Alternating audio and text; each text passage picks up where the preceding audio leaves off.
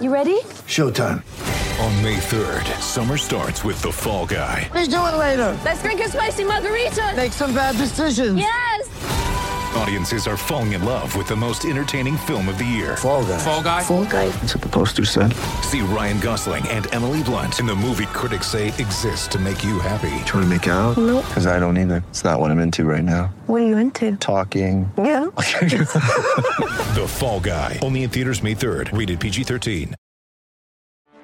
Get ready for the greatest roast of all time the Roast of Tom Brady, a Netflix live event happening May 5th. Hosted by Kevin Hart, the seven time world champion gets his cleats held to the fire by famous friends and frenemies on an unforgettable night where everything is fair game. Tune in on May 5th at 5 p.m. Pacific time for the Roast of Tom Brady, live only on Netflix. When you need mealtime inspiration, it's worth shopping Kroger, where you'll find over 30,000 mouth-watering choices that excite your inner foodie. And no matter what tasty choice you make, you'll enjoy our everyday low prices, plus extra ways to save, like digital coupons worth over $600 each week. You can also save up to $1 off per gallon at the pump with fuel points. More savings and more inspiring flavors make shopping Kroger worth it every time. Kroger, fresh for everyone. Fuel restrictions apply.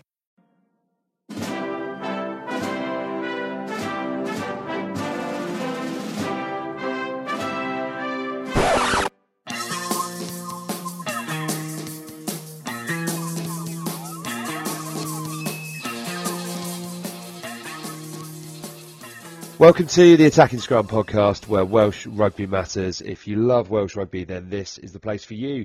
So the US adventure is over, but what have we learnt? Was it a worthwhile exercise or a complete waste of time between two B teams? We will be getting to the bottom of that along with all of the big issues from within Welsh rugby over the next 45 minutes or so. Uh, before we get underway, big thanks to our sponsors as always, So Coffee Trades. Uh, many thanks to them for supporting the show throughout the season. And as I always say, if you haven't uh, managed to do so, or if you have, head over to socoffeetrades.co.uk to get your hands on some top quality coffee. Dan Killick is with me once again to pick the bones out of another intriguing, if not entirely uh, enthralling week in Welsh rugby. Dan, how are you? I'm good, Jed. Yeah, loving the way you're uh, you're uh, reacting to to what we saw yesterday. Well, yeah. I, I, I always, do you know, it's always a funny one when we go to do these podcasts. When Wales have played, you know, like it's almost in a way this this kind of makes it easier because there's so much to talk about, even if the game itself wasn't that entertaining. It was it was not an easy watch, was it? Um, I did actually nod off as well. Is that right? It's late for you as well, wasn't it? Ten o'clock on a Saturday night. It was late. Yeah, I nodded off. Missed missed about eight minutes and had to watch it watch it back. Had And, to uh, uh, had to abandon your had to abandon your Horlicks on a Saturday night to try and keep you up, did you? That's exactly it. Yeah, God, it was poor, very poor. It was. And we're going to be getting to the bottom of that during uh, Fact or Fiction, our regular feature, and we'll get into that in just a moment. Uh, but of course, we'd love to hear from you on this podcast as well. It is, after all, a fan a fan run fo- fan run podcast. That's easy for me to say, isn't it? A fan run podcast. So make sure you get in touch with us, and you can do that on Twitter at Attacking Scrum. You can do it on Facebook uh, by liking our page, or indeed joining our group, which is just called Wales Rugby Fans. And uh, also, you can leave us a review if you've enjoyed the show. And uh, we will say we'll give you a shout out, and we've got one to uh, to give a, a quick shout out to right now. So this is from uh, AD Ware on iTunes. Cracking podcast. It's my favourite. Love your specials. And a shout out to Bather RFC for winning the Ivor Williams Cup. So, uh, yeah, thanks very much indeed for, for doing that. And if you feel the same way, make sure you jump on iTunes. It does help us out indeed. Right, fact or fiction? Let's do this, Dan. Right, give us the number one to five. One. Good. There is no point chasing the US market with games like that. Fact or fiction? fact. Um, on that on that display, anyway, it was just a really poor quality game, wasn't it? Started off with a huge number of errors, and they just continued. I was thinking, you know, surely it's gonna it's gonna liven up at some point, but it just didn't. I've never seen that many Um, knock-ons as well. It was like a game. It was like a televised pinball rather than rather than rugby. It's just like back and forth, back and forth. Um, I just think that is not going to be one to get the neutrals excited, is it? Well, you could you could see, couldn't you, when the camera flicked around into the crowd? I mean, people were were sort of staring at the beer can they were drinking, or looking up at the sky, uh, fiddling with their ears, picking their nose. It was it, nobody was interested in the game, um, and you can't blame them. It was it was awful, awful game. But there are a few positives. Well, there are, but I want to concentrate on the on the US market thing first of all, because I think that's the that was the whole point of having the game in Washington. You know, we've seen success that Ireland have managed to uh, to you know market these games very well. Obviously, that helps when you're able to pull off a, an historic victory like they did against the All Blacks in in Chicago. But the difference is they are fully blown test matches, and there was a debate over whether this really even deserved cap status. It just, to me, that's the main thing with this is it wasn't just the quality of it; it was kind of all the talk going into it. Um, I just think that it's done very little, or will have done very little, to really get the uh, to get the neutrals and to get the the wider wider global game interested in Welsh rugby. It sounded as if there wasn't a huge amount of publicity over over there. Um, so I don't know how serious you know how serious they took it. I mean, we obviously. Um, but if they're not going to, why are we there? You know, that's that's the well, point. we pound notes. You know, we, we we benefited nicely from uh, you know from the match fee. Um, was it 550,000 somewhere yeah. somewhere around that figure? Um, you know, it's, it's, it's, in the bank, isn't it? It's a bit of business, and um, you know, some of the guys have had a have had a hit out, albeit in a in a poor quality game. I, I, there's nothing much more to it than that, really. What does this mean then for Pro 14, for example? If there's been, you know, obviously they've made it clear that they plan to expand the league. We've had the South African sides added this year. We've then, when you look ahead, had more talk about uh, you know, three more franchises potentially joining the joining the league, and there's been a lot of chat in the past about uh, an expansion over into the into the US. Is that something that a you think the Pro 14 should be wary of, or b would you know would an American uh, an American based outfit even be be interested in getting involved? I think it could potentially work with the right with the right marketing. Um, they, you know, there's certainly enough people over there, isn't there? But they're just there's, so many sports that they're interested in um, that it's it's it's so easy for it to be forgotten. Um, if the money, you know, okay, sadly, isn't it? If the money's there, then you've got to have a little look at it. But um, I don't know whether there was a few people on the ground when they were saying that there was there wasn't any advertising in any of the yeah. their major paper over there. Um, and you think, well, you know, if they haven't bothered with that, then how, how interested how interested are they? Yeah, you you're exactly right. And I, I, what was your take on it? Coming from you know, obviously you've got a better, you know, you, you you know more about that than I do. Yeah, well, I think look when it comes to marketing, whatever it is, you're only as good as you know. Your marketing is only ever as good as the product that you've got there. And if you've got a pretty weak product when you've put it in a in a shop window like that, it doesn't reflect particularly well. Now, I'm not saying that Wales have a poor team, but I'm saying that as a spectacle, you know, with two almost scratch sides, um, you know, and I, I do think that there still should be should, there still should be an appeal of some sort, shouldn't there? With you're seeing, you know, uh, emerging players then on both on both sides. You would have thought that there'd be yeah, that's that has an appeal for you and I though. Really, that has an appeal for the the core, you know, the core rugby support, um, rather than yeah, it, it has an appeal for for the likes of you and me, rather than an appeal for someone who may have heard of you know may have heard of some of the some of the bigger names. You know, they may have heard of a of a Sam Warburton or something like that. You know, Do you think if we if we went all if we went all out then star studded, um, and they did as well, it would be it would have made a big difference. Yeah, look, I think if that was uh, an auto international with up against a good a good quality outfit and it was our first team, then I think you'd have learnt a lot more. But my point is, there's no point taking the game over to the over to the states with just a you know in what is in essence a development side. Mm. What I do think though is that the game definitely has uh, has merit in terms of learning uh, learning about players, developing their, their skills, developing the, the the various combinations. So I do think we've learned some things. Uh, we've learned some things in that regard. Uh, so let's get on to let's get onto that. So I'm going to throw another one at you, Dan, and I'd be keen to get your take on this. George North is an international quality centre based on yesterday's performance. Fact or fiction? Fiction for me. Based on yesterday's, um, I thought he did a he did a he did a few things rather averagely. Um, made a couple of a couple of big errors as well, though. Um, it was it was a it was a mixed mixed bag from him. I we definitely haven't seen enough to say that he's uh, he's an international centre in my in my opinion. And I think that's one of the frustrations as well is that you know with Steph going off injured, you don't have the the positional change, and it just it just leaves you wondering. But I, I think he's kind of fascinated with this this concept though, isn't he, Gatland, about about North being a, a you know North being able to play centre. Yeah, he almost wants.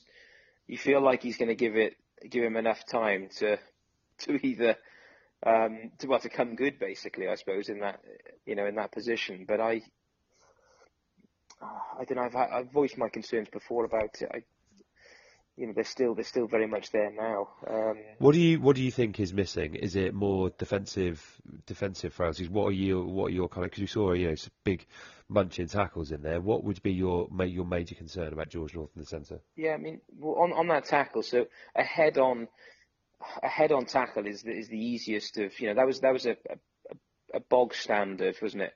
Um, tackle for somebody to make. You know, he's a big man. He should be knocking knocking people over. And I can, you know, we've criticised him in the past for not leveling people. You know, the guy is huge, um, but his, his defence is pretty poor on the on the wing. Um, and you know, I would say that in the centre there, it's a harder, uh, it's a more, you know, you can be, you can just be turned inside out, can't you, for coming up against, you know, some absolutely quality outfits, and I just see, I could just see that happening uh, time and time again. So I think in defence, he's got, we've got question marks, and also in attack from, for him as well. So on both sides, really. Are you a fan of him in the centre?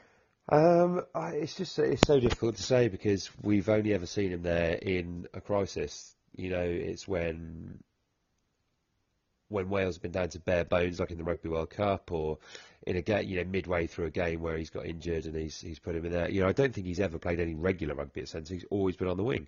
So. Yeah. I mean, you'd uh, never have, you, you know, you'd never pick him, for instance, would you, in the centre over Hadley or Scott? I mean, just not in a million, you know, you just wouldn't. No, I don't. I don't think so. But I think Gatland would. I think yeah, he's. I think he's. I think he's keen. To, he's keen to see it. I think he thinks that there's there is everything in there. I think particularly attacking wise, um, to make a to make an international quality centre, and yeah, I'm with you. I think that the defensive. I think particularly outside centre defensive positioning is so absolutely crucial, and I think it's a re- you know it's a real art. And you look at those players in the Northern Hemisphere who do it really well. Jonathan Davies does it fantastically well for Wales. I even think, you know, you look at players like Jonathan Joseph who've done it really well for England, and they're, they're almost yeah. like specialists in in uh, in that. Yeah, they are, aren't they? Yeah, I think they are, and I think that's that's too difficult a thing to to learn at this stage of your career. I don't think George has passed it, but you know, a positional change at this stage in his career, having played what eight years of international rugby on the wing. I think that's a really difficult thing. So I, I don't know. I would I don't know kind of quite what the fascination is. I would rather George is just kind of sticks to his best position out on the wing. Yeah. Um, and there are some wingers, aren't there, that are, that their defensive game is really, really, uh, you know, top notch. But his isn't. You know, there's there's been big question marks over his defence on the wing um, for years and years. Yeah, I mean his um, his game is based on attack, isn't it? And my my thing with him in attack, as I'm sure we've said before, is I'd just like to see him take players on rather than trying to go through them a bit more because you know he's got such great pace and he's got such amazing acceleration when he does get full tilt that I'd kind of rather see him look to take players on and get the fend rather than just trying to smash through them all the time. Yeah, I think we just I think the main point with with North is that we haven't we haven't found a way to to ultimately use him to the best um, is going to work perfectly for Wales then. Yeah, no, um, I think you're right. And you know, we, we have seen though, haven't we, when he when he does get the early touches and he gets his hand on the ball quite regularly, he does seem to his confidence grows and he seems to he seems to play a you know play a lot better and and lift the side and lift everyone around him. But um, if he doesn't get those early touches, it's as if his head his head drops or his concentration goes or something, and he'll he'll, he'll make a little error, and then it it compounds from there, doesn't it? Yeah, it does. I, I, I fully expect him to start on the wing next week, and uh, we'll we'll look ahead to to that game very very shortly. Uh, let's move on to the next one, though, Dan. And another player who we've spoken about lots on this podcast over the last couple of weeks. So let me put this one to you. Ellis Jenkins has to become a regular starter for Wales. Fact or fiction? I'll go fiction. Um, I'm a huge fan. you didn't expect that one, did you? I'm a huge fan, but a, a, a regular. Um, it's going to depend. It's going to depend on the fitness of, of others, isn't it? You, you I don't. I don't think it does. I think he's good enough. He's in there for Oh, me. Yeah. Yeah, he's What position then? open side flanker. Sam Warburton blind side when he's fit. Um, Oh, this is Shingler. what I reckon. Yeah, Shingler, I mean Shingler's out for I know, until, but- until Christmas.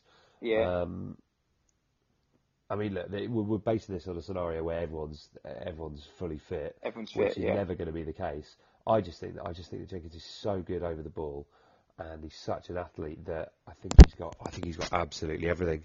And Yeah, he, yeah, he ha- he has, isn't he? And it's just an amazing position to be in for us, isn't it? He was, yeah, he did some he did some really really great things on uh, uh, on the weekend. I did think there was a couple of errors in there as well, which Yep. not, not many people have, have, have mentioned, but I did. Um, great player, awesome player. Love the way he leads the side as well. I'm a huge fan, but we just got so many so many good boys there, haven't we? And I suppose yeah, if you're going to play him sick, if if you know, I'm I'm taking it that, that Shingler's, you know, Shingler's there. He hasn't had an injury. Um, then I would it would be Warburton, uh, Warburton and Shingler. Um, but he'd be he'd be your first man on the bench. Okay, well, yeah, I mean, yeah, that's, that's yeah. I did, do you know what? Even then, it's like there's so much competition to get on the bench, isn't there? You look, You were so Cubby. you were so adamant there. No, I am, I am. Before. I, I, I, I just look, I, this is this is my thing now. This is the drum that I'm going to bang relentlessly. Is just, I just think he's, I just think he's so good. It's just, I really want to see him now against top quality opposition, um, getting that chance. I want to see him do it in a in a really high quality Yeah, environment. and you I know he can. You know, yeah, we all feel as if he can, can he? It doesn't matter who he's playing against. I think he'll he'll, he'll cut it. Um, and he he just looks so relaxed as well, doesn't he? You know, he puts his put he does those turnovers, and then he just puts his ha- he puts his head his hands behind his head, doesn't he? yeah. As if to take a couple of couple of deep breaths, and then he's he's, he's back again. Um, Yeah, I, I, I love the way he lead, yeah, you're right. I love the way he leads the side as well. Um, I just he he looks to me like a winner, even in a game like that. I think he's the kind of character who who really looks at the the set of players around him and asks them to to dig deep and to pull out a win and say you know to grab a great a game by the scruff of the neck. And I think that's what he does really really well, alongside his incredible athletic ability and you know his ability over the ball. So yeah, I I, I am an absolute massive fan. Um, but yeah, you're right. You know, Shingler's a Shingler's a fantastic player as well, and we're we're just spoilt in that department, aren't we? We are. It's just it's it's the. It's the it's the line out, isn't it? It's the height that, that, that he brings, and that sort of defence. He's a big, big presence, isn't he, Shingler, on the defence, leading that defensive line He is, but, holding people up. And but I think Warburton, I think Warburton does that job, does that job as well. He's a line out option. Also, he's also. I know he doesn't necessarily lead the line out in the same way that Shingler does, but you know Warburton can lead a defence, and I just think that the where the breakdown is so crucial, having two dual sevens who can. Um, you know, you've you've got two of them poaching, jackling um, at, at any given time. I really do think that uh, you know I'd be I'd be looking to, to have them both in there. and two two exceptionally smart players as well. Yeah, Um, and this yeah. is all this is all without Tipuric as well. well, Gatland, yeah, it is. Yeah, I mean, we know how much uh, how highly Gatland rates him, so he's going to be. If, if, if you know, probably if there's a 50-50 call, you know, Ellis is going to be, you know, he's going to be given the nod, isn't he? So, um, yeah, we expect to see him a lot more. Okay, all right. Well, we've got two more to go through, and uh, we'll and then we'll we'll be finished with fact or fiction, and then we'll go on. We've actually got some listeners' questions this week as well, so we'll be answering those. And we've also got any other business, which is the roundup of all the other uh, all the other news from around uh, Welsh rugby. So that is all still to come very very shortly.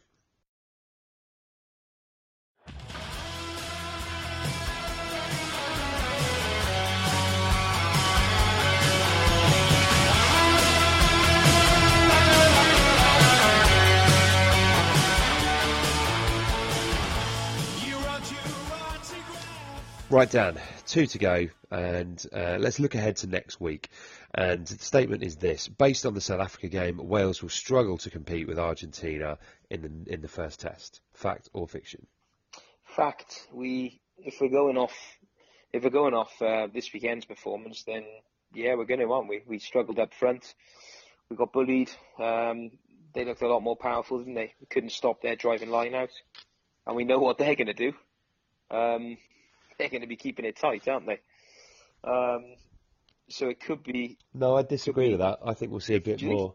I think we'll see a bit more variation than that. I think if you look at the way kind of Jaguares well, have, we probably hope so. have moved their have moved their game around, and uh, I think they've got a more balanced. Like you know, when they first came into Super Rugby, they were chucking the ball around left, right, and centre they've got you know, a bit more a bit more structure to it now. I don't think this is going to be an archetypal. I'm not saying they Argentina. can't do it. I think they I mean, will. I don't think this will be an Argentina side that is just sticking out the jumper at all. You know, that's I what I would do.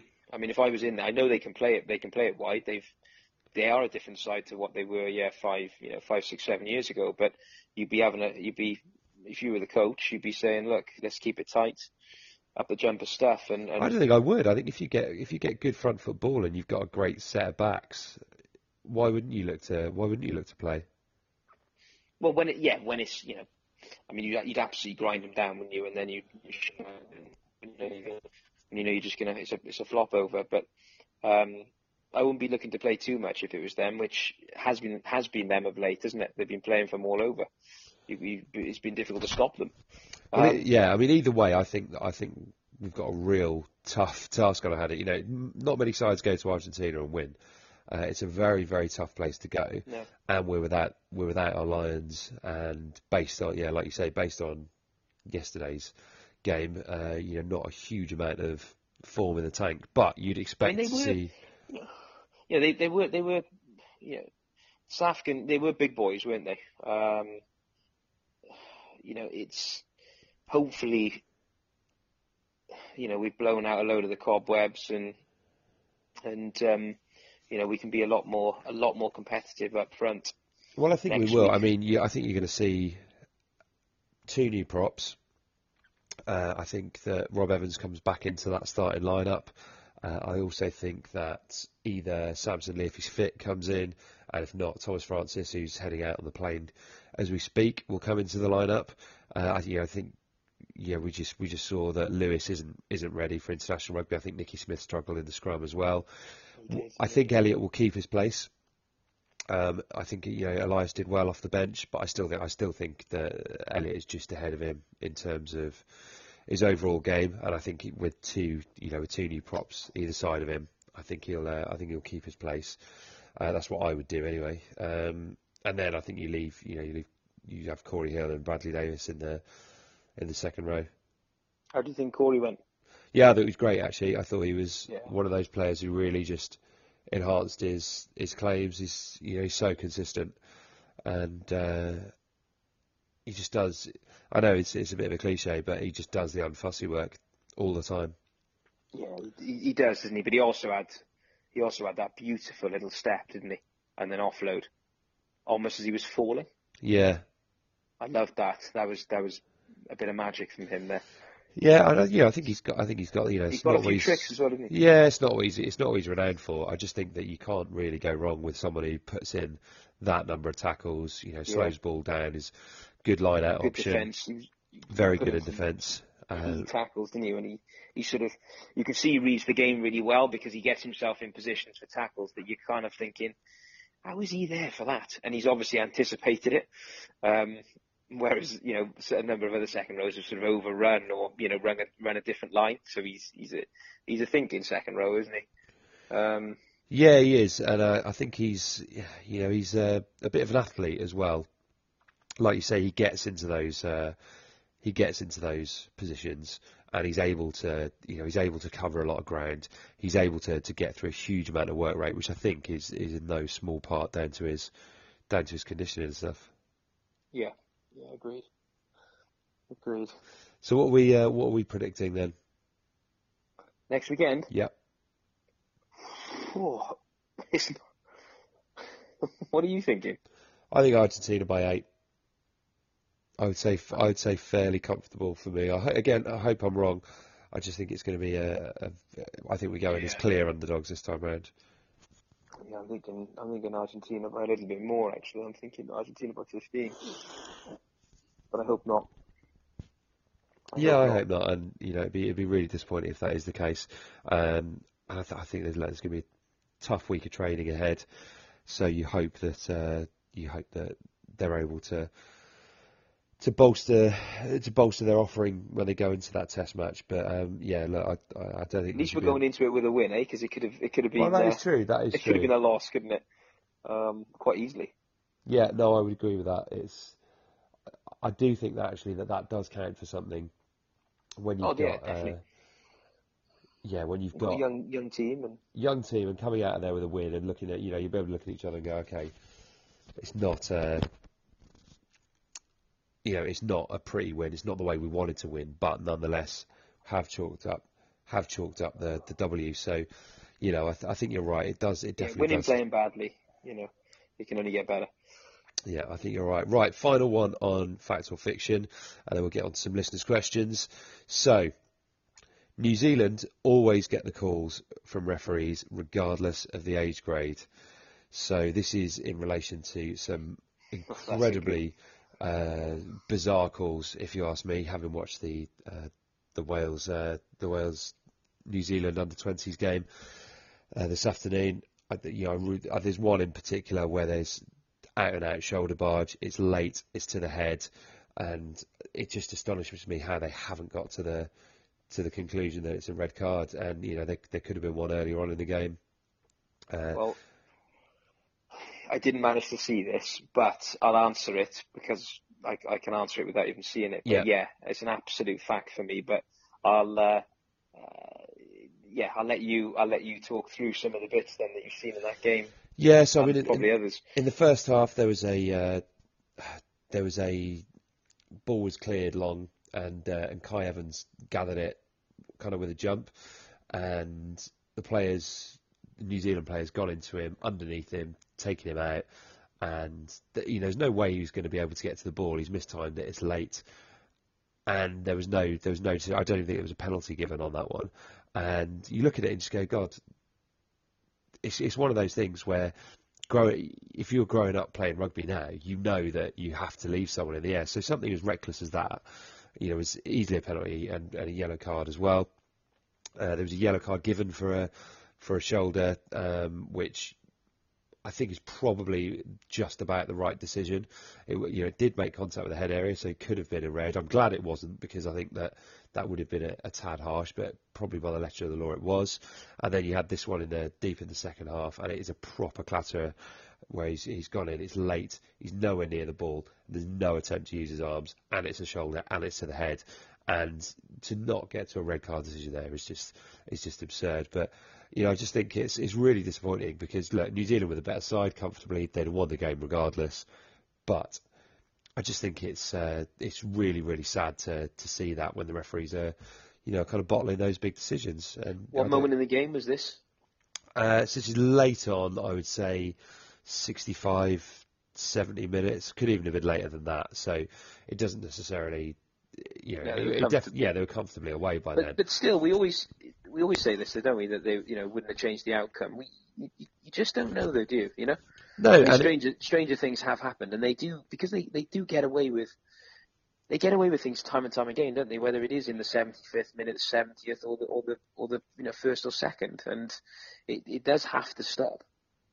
Yeah, I agree, and I think particularly when it comes to, you know, there's, there's one thing when it's you're getting the decision at the at the breakdown by you know being slightly off your feet or whatever it might be, but when it's something as reckless and as dangerous as that, sorry, doesn't matter actually about the result of the game.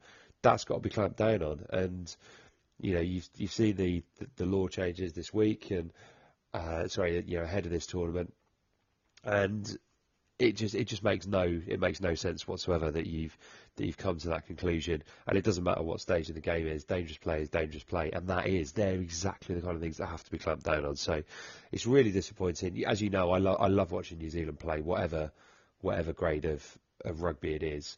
And again, likewise, if Wales aren't going to win, I would rather New Zealand win every game of rugby. Um, but it's it's just frustrating that that's always the case. And there was other things as well. It's just like flying in at the flying in at the breakdown, which I think is equally as dangerous. They just seem to get away with it. It was the same. It was you know I actually think it was the same in some of the some of the Lions Test matches last year where you've got people flying in at all angles, not never on their feet, and they're not getting penalised for it. And yeah, so dangerous. It, it's so dangerous, and it ruins the game as a spectacle. Because if you if you get that much front foot ball that easily, then it you know obviously they're they're just going to put sides away. So.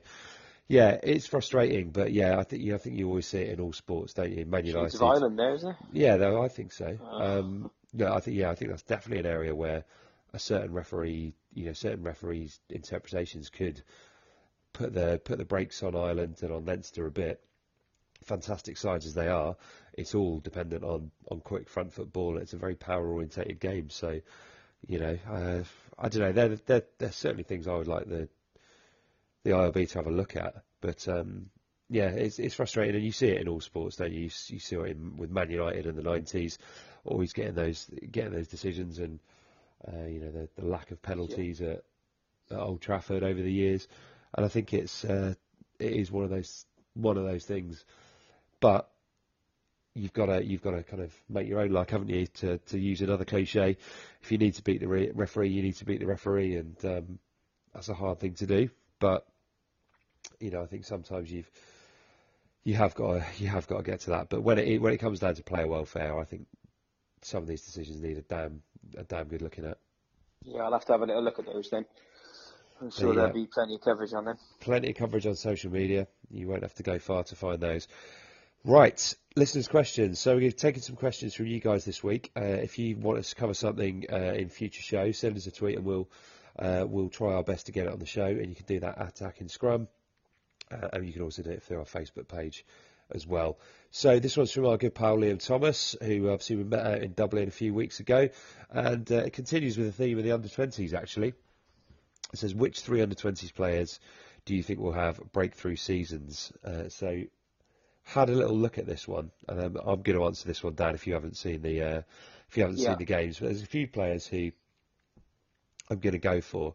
Uh, one is Taine Basham, and you know I think he's he's obviously got a bit of experience with the Dragons. He played a, a couple of games. Uh, just basically down to injuries because of this year, but he's played really, really well in both fixtures. Uh, you know, he's big game against Australia, isn't it? Massive game against Australia. Tackles, turnovers, was you know was doing the lot. And I think today he got on the got on the score sheet as well with a, a really sharp finish. That out in the corner, you know, he, he did really well. Got his feet up in the air and got the ball down to ground, and it was almost kind of. Uh, it, it, was the way that Toby would have finished, uh, would have finished a try out in the wide channels. So he's a player who's really impressed me. And I he's think, also got a he's got a couple more years, isn't he, to to go in the other. Yeah, yeah, yeah. He is. He's 18. He's, I think he's 18 or 19. Yeah, he's got he's got plenty ahead of him. So uh, yeah, but he's a player I think uh, we're going to see a bit more of. It's actually one area where Dragons don't have don't have the strength and depth problems necessarily that they do elsewhere on the field. Uh, there's a lot of a lot of talent in the back row, but I still think he's uh, yeah, I still think he's going to uh, he's going to feature this season, and he's a he's a really class act. So I'm going to go for him as one of them. Uh, another player who I think uh, could have a big season is Ryan Conbeer, and he's again he's played a little bit for the uh, for the Scarlets. He scored a spectacular try against Ulster. Uh, I think it was during the during the Six Nations.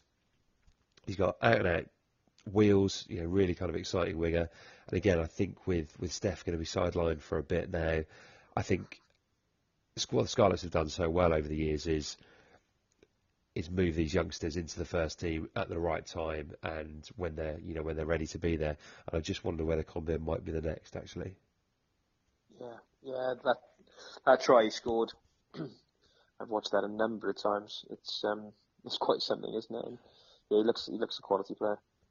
He does. That's so, so yeah, he would he would be another one for me. And then the the third one was was difficult. Um, uh, Max Williams is a player I like a lot, and you know, I'm hoping to, to see a bit of him in a in a Dragon shirt again this season. Uh, I think Baldwin in the centre is a very good player. You know, Nicholas we've seen playing for the Scarlets, but the one I'm going Yeah, for, nice yeah, the one I'm going for is uh, is Rhys Carré, and he had a difficult afternoon uh, today. The big man. Uh, yes, he's huge. Uh, in a difficult time in the scrum, so you know I think that is definitely an area that is going to need working on. But again, if you're going to get a doing over by any under 20 side, uh, he had, a, he had a really difficult, uh, a really difficult opposite number. So uh, that's definitely an area of his game that he's working on. But you know, his sheer ability, he's just so big. I think his physicality is is ready for, for regional rugby, or, or certainly will be in the over the course of the next season.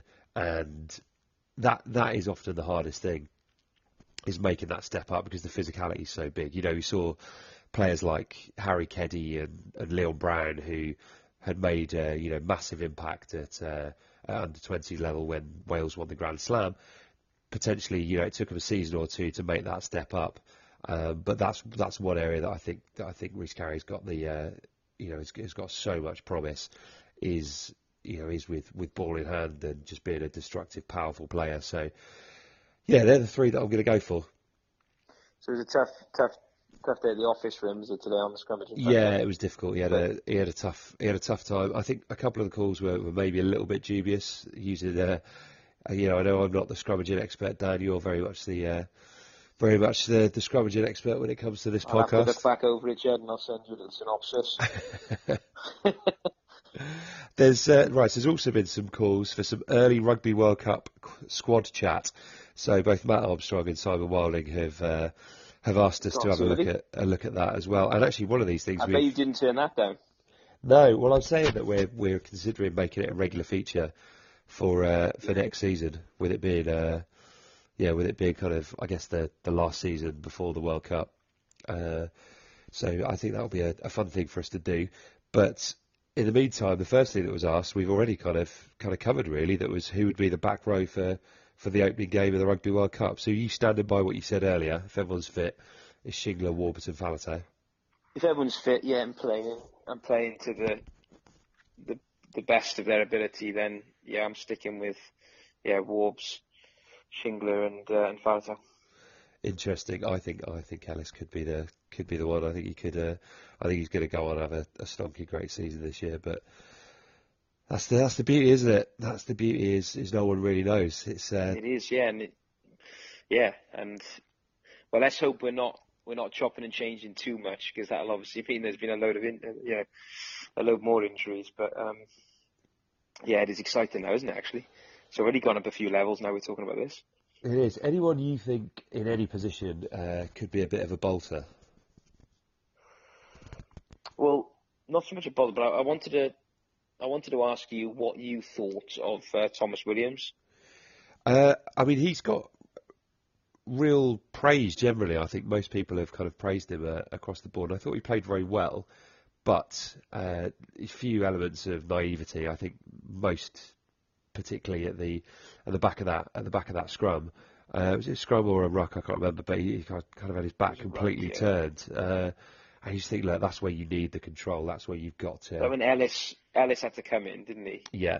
And then, did you see Elliot Dee clocked him, didn't he? Yes. he's he's sort of I think he was trying to sort of come in and add a bit of add a bit of force, bit Yeah. of grunt, and he actually ended up sort of straight arming Ellis right in the chops. Um, yeah, no, I'm glad you mentioned that because I there, there was there was huge amounts of praise for, for Tomos Williams. And I I thought um, quite a few aspects of his game were, were poor. Oh, go on. Um, well, I thought his kicking I thought his kicking was um, was was quite loose. The kicking game, the kicking game, all in all, I found really frustrating. Um, you know, I just think in a game like that, when you when you kick that often, uh, and it, you know, it, I, I just think it, it, it's so ugly. And Yeah, it is. It was I'm obviously a sure of tactic, it. yeah, it? was. they were doing-. You know, they were doing the same. So it was just, right, we'll kick it, you know, we'll kick it to you, kick it back to us. And I just felt that we wanted to see, you know, some of these, we wanted to see the back line have a, have a, have a, have a run at the, have a run at them and, and try and string together a few, you know, a few phases and, and, um, a few plays. And it just, it just didn't happen, did it? And then it led to us sort of forcing a few things. I mean, with, you know, with Anscombe, we saw some, some great, some great bits that we know he can do, and equally some, some awful bits that the critics have, have often said about him, haven't they? With, you know, him missing, you know, missing touch and, and sort of forcing things. And, um, we saw the good and the bad, didn't we, again? Okay, what? Okay, we've we've we've moved away from Rugby World Cup, but let's let's let's run with this anyway. What is going to be your what would be your 10-15 combination for the Argentina game? Um, I'd go, I'd go with, uh, with Patchell. At ten? at 10, yeah, and uh, I'd have Anscombe at 15. Yeah, I do, I would do the same. I'm not sure whether that is going to be the case, but I would uh, I'd do exactly the same on that one. What do you think he'll do? I think he might stick with Hallam Amos at fullback, and I wonder whether he's tempted to give Anscombe another game at ten as well. Actually, Do you think? quite possibly. That would Yeah. be that would be what my gut says. I think I think Hal will will stay at 15. I think he's keen to have a look at him uh, over an extended period of time there. So I think Hallam will will get the nod at 15, and then I think he'll just about stick with Anscombe. Mm. Yeah, yeah, it's going to be. Yeah, I'm intrigued to see what he does with this with this side now because there's going to be a lot of prep. We we we really need a win in this first one, don't we? Yeah, well, yeah, we do, and it's uh, like we said, like we said earlier, it's not going to be any, uh, it's not going to be an easy task at all. Uh, and then the final uh, listener's question as well, this one's from Owen Hughes. Does Channel Four deserve the criticism for their coverage? Let's let you answer that one, Dan.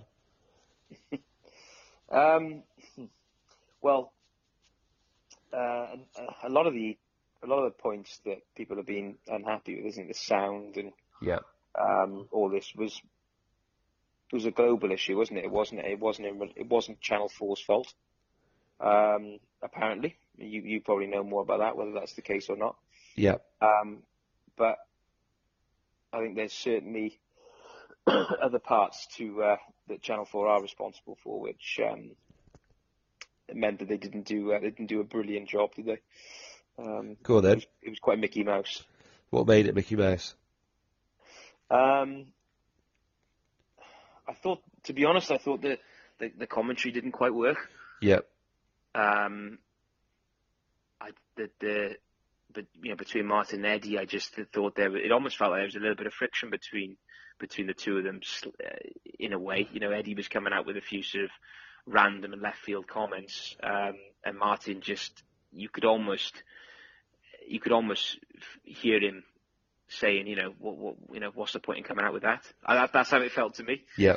Um, did you did you did that come across to you? Do you know what? I actually can't comment on this because I was I was at a festival in East London, and I was oh, and so I was on my way back over to on my way back over to uh, to head home. In fact, my, my plan was to record the game and watch it watch it this morning. But as I walked past, there was a pub with it on. I was like, right, we're, going in here and watching it. So I watched it, but there was no sound on it. So unfortunately, the commentary is something I uh, I can't uh, I can't comment on. But uh, yeah, by by all accounts, it doesn't sound like there was a, a particular particularly good kind of chemistry, and the sound quality I don't think was particularly good either. So yeah, I mean, look, they're, they're things that, that definitely need to be ironed out.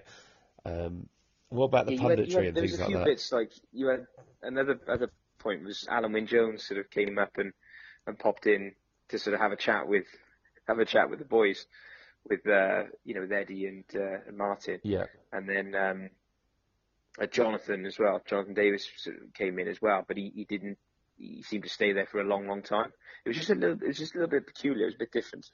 yeah, Um, I, I think that's always the temptation when a when a broadcaster gets a sport for the first time, they're always trying to to innovate, and look, that's that's admirable. But you've ultimately got to ask yourself the question: Is there a need to to innovate? You know what I mean? I remember when BT first got the the football coverage, they had uh, what's his name? It was either Graham Poll or one of the referees sat in the commentary box. It's like no one, no one wants to hear that. It's like just actually think first. You know, is there a need? Is there a need for these changes? And you know, I think this kind of yeah, by all accounts, it sounded a bit weird having these guests kind of drop in as if it was Noel's house party or something. Um, it just kind of seems it seems a little bit odd where you actually go, well, look, just get a commentary team that works, can call the game. The game comes first. That's the most important thing. And yes, obviously, it's going to be a struggle in a, a game as difficult as you know as as difficult on the eye as that one is, but nonetheless, um, look, I think the most important Yeah, thing is it's on. felt The most important I- thing is it's on free to air television. That is It is, definitely the bit yeah. that's that's, uh, that's worth concentrating on. yeah, and it's their first attempt, isn't it? And, and you know, I'm sure it will get better, but it, it, it, it's compounded by the fact that the game was so bad. Yeah. that Just any of these little these little sort of blips and, and peculiarities were heightened because the game was you you were you were I think we were all clinging to something. We wanted want to see something of quality Yeah, or, yeah. or hear something of, and it just everything just seemed to go from bad to worse. So it was, it was not a good. Uh, it was there was nothing there at all. Right, okay, and then just any other business. It's actually been a, a little bit of a quiet week on that one, which uh, is uh, yeah, it's not often we say this because I think so much has, has revolved around the uh, Wales South Africa fixture. Obviously, we've previewed Wales versus Argentina. Um, we've touched on the under twenties as well, uh, so it was a difficult afternoon for them today. But we should say a massive, a massive well done for the the victory they put in earlier in the week, where they beat the beat the Australian side, and they've they've never done that at, uh, at under twenties level. Yeah, I enjoyed I enjoyed that particular uh, particular game. They were under the under the cosh as well, Yeah. weren't they, up, up, up front? So, you know, looking at that game, it was um, it was always going to be a difficult afternoon, I suppose, today. Even though I haven't seen it, um, I did read a little bit about it, and it, yeah, it's it's gone the way it's gone the way probably most most predicted, really. Um, but yeah, brilliant first win, and that group is is very very challenging, isn't it? Yeah, it, it yeah, it It's looks. death there. Yeah, it's absurd. It's absurdly tough that one, and uh, yeah, you you got to feel for the boys a bit there. But look, I think that both of these games will be really good learning experiences. Uh, God, cliche ridden tonight's show, but I think they will all be good learning experiences. And uh, and you know, I think there's some really bright talents within there who uh, you know I think will uh, will hopefully benefit from this under 23 uh, setup as well. You know, this is uh, obviously it's not necessarily been the most popular decision, but at the same time, I do think that there is there is going to be some merit in in that level of rugby uh, at regional level. So you know, I think hopefully these boys can make that step up into that, and then into the for some of them into the into the first teams too. And then the final point, Dan, leading on from something that we kind of led the show with last week, which was uh, Shaun Edwards. Uh, so it looks very much as though he's going to be coaching the Ospreys and the Dragons on a part-time basis. Yeah, yeah. What do you make of that? Well, there's a few there's a few um, schools of thought, isn't there? I mean, um, a couple of camps have um, have said that this is this the this you know is this an, a further step um, in the WRU's plans to to get you know additional control. You know, look at that sort of central con- you know the central contracts model, central control. Um, you know, who knows? Um, uh, and then if we just look at it in terms of you know, Shaun Edwards going in, is he going to make an impact at the Ospreys in the defence? Yeah. Um, so then, so then, you know, it's a great thing. Um, we'll have to wait and see, won't we? Ultimately, what what what- what's behind it all? But what are your uh, what are your thoughts on it? Well, uh, I think probably went from whooping round the room to, oh my god, he's going to be doing this at the Ospreys. Yeah, obviously, you know, uh, uh, I think if I put if I put my, my Dragons hat on, which is rarely off, uh, I would say that you know, I, from a selfish point of view, I'd like to see him do do more with the Dragons. Uh, but you know, when we if you put the uh, the attacking scrum cap on and uh, and you say that uh, we should get some of those made, by the way, we should get attacking scrum caps. I've just realised that that uh, that that works as a as an expression. Um, but yeah, I think you know if you look at it from a from a more neutral point of view, I think he's going to make a positive impact on both of those, and you know why not make the use of, uh, in the short term anyway, make the use of having a, a top quality coach at the national setup. Yeah, it does make per- it does make perfect sense, doesn't it? When we want, is he going to improve things at whatever side he's at? Yes. If he's got the time to be able to do it, then great. Um, I wonder whether you know, would he be spread a little bit too thinly, possibly? Um, I don't know. I mean, it's a you know again, it's a it's a, it's a part it's a part time job, isn't it? So presumably he's there for the you know the defence orientated sessions, uh, certain points during the week, and you know I think the other thing that's that's really positive about it is, by all accounts, at the Blues, he you know obviously not only made a massive impact on the pitch, but it also made an impact. Uh, to the other coaches as well. I think you know Richard Hodgson. I think has learnt a, a huge amount uh, according to according to guys inside the Blues camp. So again, if that helps, uh, if that helps the coaches at, both of these both these setups, then that's something that that can only be a good thing. Because you know we we we're often bemoaning the fact that there's there's not a lot of Welsh coaches, uh, certainly at the head coach level. So if you're able to learn from the experience of someone like Shaun Edwards, then I think that's only going to enhance your career. what do you think about um, you know some some camps saying that it's it's it's a further step towards the WRU taking taking more and more control? Well, I'm not sure. I'm not sure whether it is, to be honest. Uh, I think it's, you know, I, I think it's just making the most of, of someone while he's there, and I think, you know, look, I don't think it's necessarily. Uh, he, I don't think he's in there as a Trojan horse to, uh, you know, to try and make everyone play the same, the same defensive, uh, the same defensive setup. But um, yeah, look, I, I'm not sure this is a massive, a massive flag towards uh, centralisation. I think that centralisation, you know, look, that could be something uh, that we see a bit more of in uh, in the years to come. But we definitely haven't got time for that on this podcast now. You're like, oh no, why did he mention that? I think I've just about managed to duck that one, Dan. I feel Without like, blowing I- your nose. Yeah, I know. I feel like that was, uh, Well, hay fever is. Uh, yeah, which is probably audible right now. I'm sure people are noticing how uh, Yeah. how how different my voice sounds this evening. But yeah, you uh, you come charging me with that one like bloody Marnoni, and uh, I think I just about managed to duck that one. I've got a Uh, smile on my face as I bet you have. right now. And that's Anyway, with that bombshell, that brings us to uh, to the end of this week's Attacking Scrum podcast. Let us know what you think. We're really keen to hear uh, to hear more of uh, of your thoughts, and do that on Twitter at Attacking Scrum. Do it on Facebook, uh, and we've seen loads of people liking the Facebook page and the group uh, lately. If you want to join the group as well, that's Wales Rugby Fans. And like we said earlier, leave us a review and spread the word. Do it the old-fashioned way. Tell your mates do it in a more uh, new age way if you like. Send them a WhatsApp, tell them to, to get involved and have a listen to the Attacking Scrum podcast, or tell them when you see them on the terraces or in the pub. But we'll be back to chat rugby with you very, very soon. Thanks for listening.